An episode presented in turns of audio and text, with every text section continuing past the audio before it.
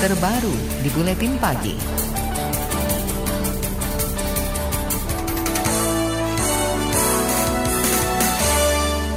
Politisi PDI Perjuangan Puan Maharani resmi dilantik sebagai Ketua DPR periode 2019-2024. Anak Ketua Umum PDI Perjuangan Megawati Soekarno Putri itu menjadi perempuan pertama yang memimpin DPR. Puan dilantik pada sidang paripurna DPR Selasa kemarin bersama empat wakil ketua DPR lain, yakni Aziz Syamsuddin dari Golkar, Sufmi Dasko Ahmad dari Gerindra, Rahmat Gobel dari Nasdem, dan Muhaimin Iskandar dari PKB. Dalam pidato pelantikannya, Puan menegaskan lembaga legislatif di bawah kepemimpinannya tak bakal anti kritik. Pada kesempatan ini, kami juga mengharapkan dukungan dari masyarakat, termasuk dari para pengamat dan kalangan media massa. Kami tidak anti kritik, tetapi diharapkan masyarakat tidak mudah terjebak dalam dalam penilaian yang bersifat a priori terhadap pelaksanaan tugas-tugas DPR dan dapat bersikap objektif dalam menilai kinerja kami semua. Usai pelantikan, Puan Maharani juga menyinggung sejumlah rancangan undang-undang yang ditunda pembahasannya di periode kemarin. Sejumlah rancangan undang-undang yang dimandatkan untuk dibahas kembali di DPR periode ini dipastikan akan masuk prioritas program legislasi nasional atau prolegnas. Di antaranya RKUHP,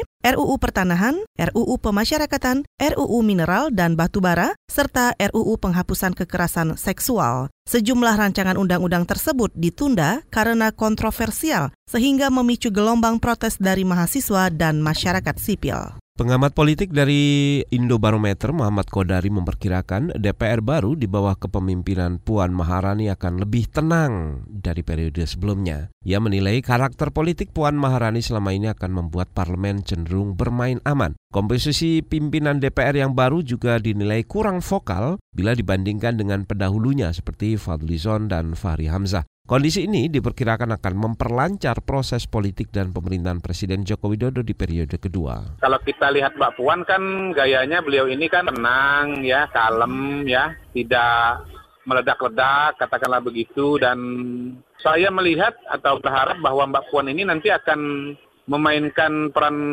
sebagai komunikator yang baik antara berbagai kekuatan politik yang ada di DPR begitu termasuk juga jembatan komunikasi katakanlah dengan eksekutif. Pengamat politik dari Indobarometer Muhammad Kodari berpendapat Partai Gerindra sengaja memilih Sufmi Dasko Ahmad sebagai wakil ketua DPR untuk menggantikan Fadlizon. Ini lantaran Sufmi dikenal sebagai komunikasi personal yang baik dengan PD Perjuangan. Ia memperkirakan Partai Gerindra tidak akan sekeras sebelumnya dalam mengawasi kinerja pemerintah. Meski begitu, Kodari menyebut tetap akan muncul gejolak di DPR selama pembahasan sejumlah RUU kontroversial. Salah satu yang paling ramai adalah rancangan Kitab Undang-Undang Hukum Pidana atau RKUHP karena bersinggungan dengan banyak kepentingan, bahkan ideologi. Kelompok masyarakat sipil meragukan DPR baru bakal lebih baik dari sebelumnya. Sikap DPR terhadap rancangan undang-undang yang bermasalah juga diperkirakan tak jauh beda dengan periode lalu. Kepala Kampanye Jaringan Advokasi Tambang atau Jatam Melki Nahar ragu substansi rancangan Undang-Undang Mineral dan Batu Bara akan berubah di tangan DPR baru. Ia beralasan sebagian besar anggota Dewan periode lalu kembali terpilih dan mendominasi kursi parlemen. Selain itu, posisi Puan Maharani di kursi Ketua DPR juga makin menguatkan pesimisme tentang nasib rancangan Undang-Undang Minerba. Kita kembali akan menghadapi problem yang sama sebetulnya dan bahkan berpotensi akan lebih parah mengingat mayoritas orang-orang ini adalah orang-orang lama yang sebagian dari mereka juga bagian dari bisnis di uh, sektor industri ekstraktif. Kita hari ini sama sekali tidak bisa berlagi berharap kepada anggota DPR RI. Meskipun dalam teorinya mereka ini wali rakyat gitu yang kemudian harusnya berjuang untuk kepentingan rakyat, tapi faktanya kan tidak. Kepala kampanye Jata Melki Nahar menebak rancangan undang-undang Minerba di DPR periode baru akan tetap berpihak pada bisnis dan investasi. Menurutnya, Dewan akan tetap memberi porsi besar pada aktivitas penambangan dan membiarkan praktik alih fungsi lahan. Masalah perlindungan terhadap pejuang lingkungan juga diprediksi tidak akan menjadi perhatian serius wakil rakyat. Melki memperkirakan kasus-kasus kriminalisasi terhadap pejuang lingkungan bakal terus terjadi. Sementara itu, Konsorsium Pembaruan Agraria atau KPA mendesak DPR baru membongkar total rancangan Undang-Undang Pertanahan. Ketua Dewan Nasional KPA, Iwan Nurdin mengatakan, hampir semua materi rancangan undang-undang pertanahan tidak berpihak pada rakyat kecil.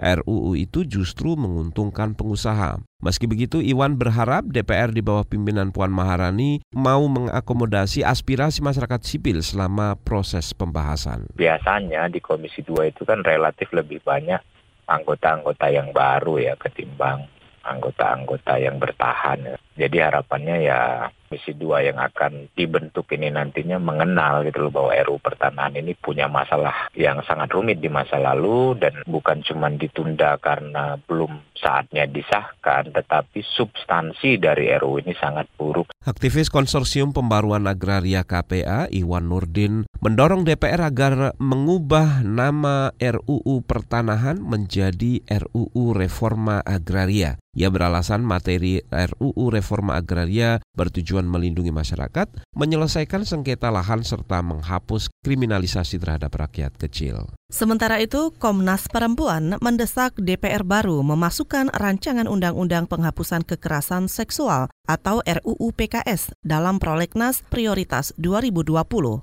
Ketua Komnas Perempuan Azriana Manalu mengatakan, rancangan undang-undang ini perlu segera disahkan untuk menjamin perlindungan bagi perempuan dan korban kekerasan seksual. Penting bagi Komnas Perempuan mengingatkan upaya yang telah dibangun oleh Komnas Perempuan bersama jaringan organisasi masyarakat pendamping korban. Dalam hal ini Forum Pengada Layanan. Agar dewan yang dilantik menjalankan tanggung jawab memajukan, memenuhi dan melindungi hak konstitusional warga untuk mendapatkan rasa aman, bebas dari kekerasan dan diskriminasi. Itu tadi Ketua Komnas Perempuan Azriana Manalu. Sebelumnya, rancangan undang-undang penghapusan kekerasan seksual termasuk yang gagal disahkan DPR periode 2014-2019.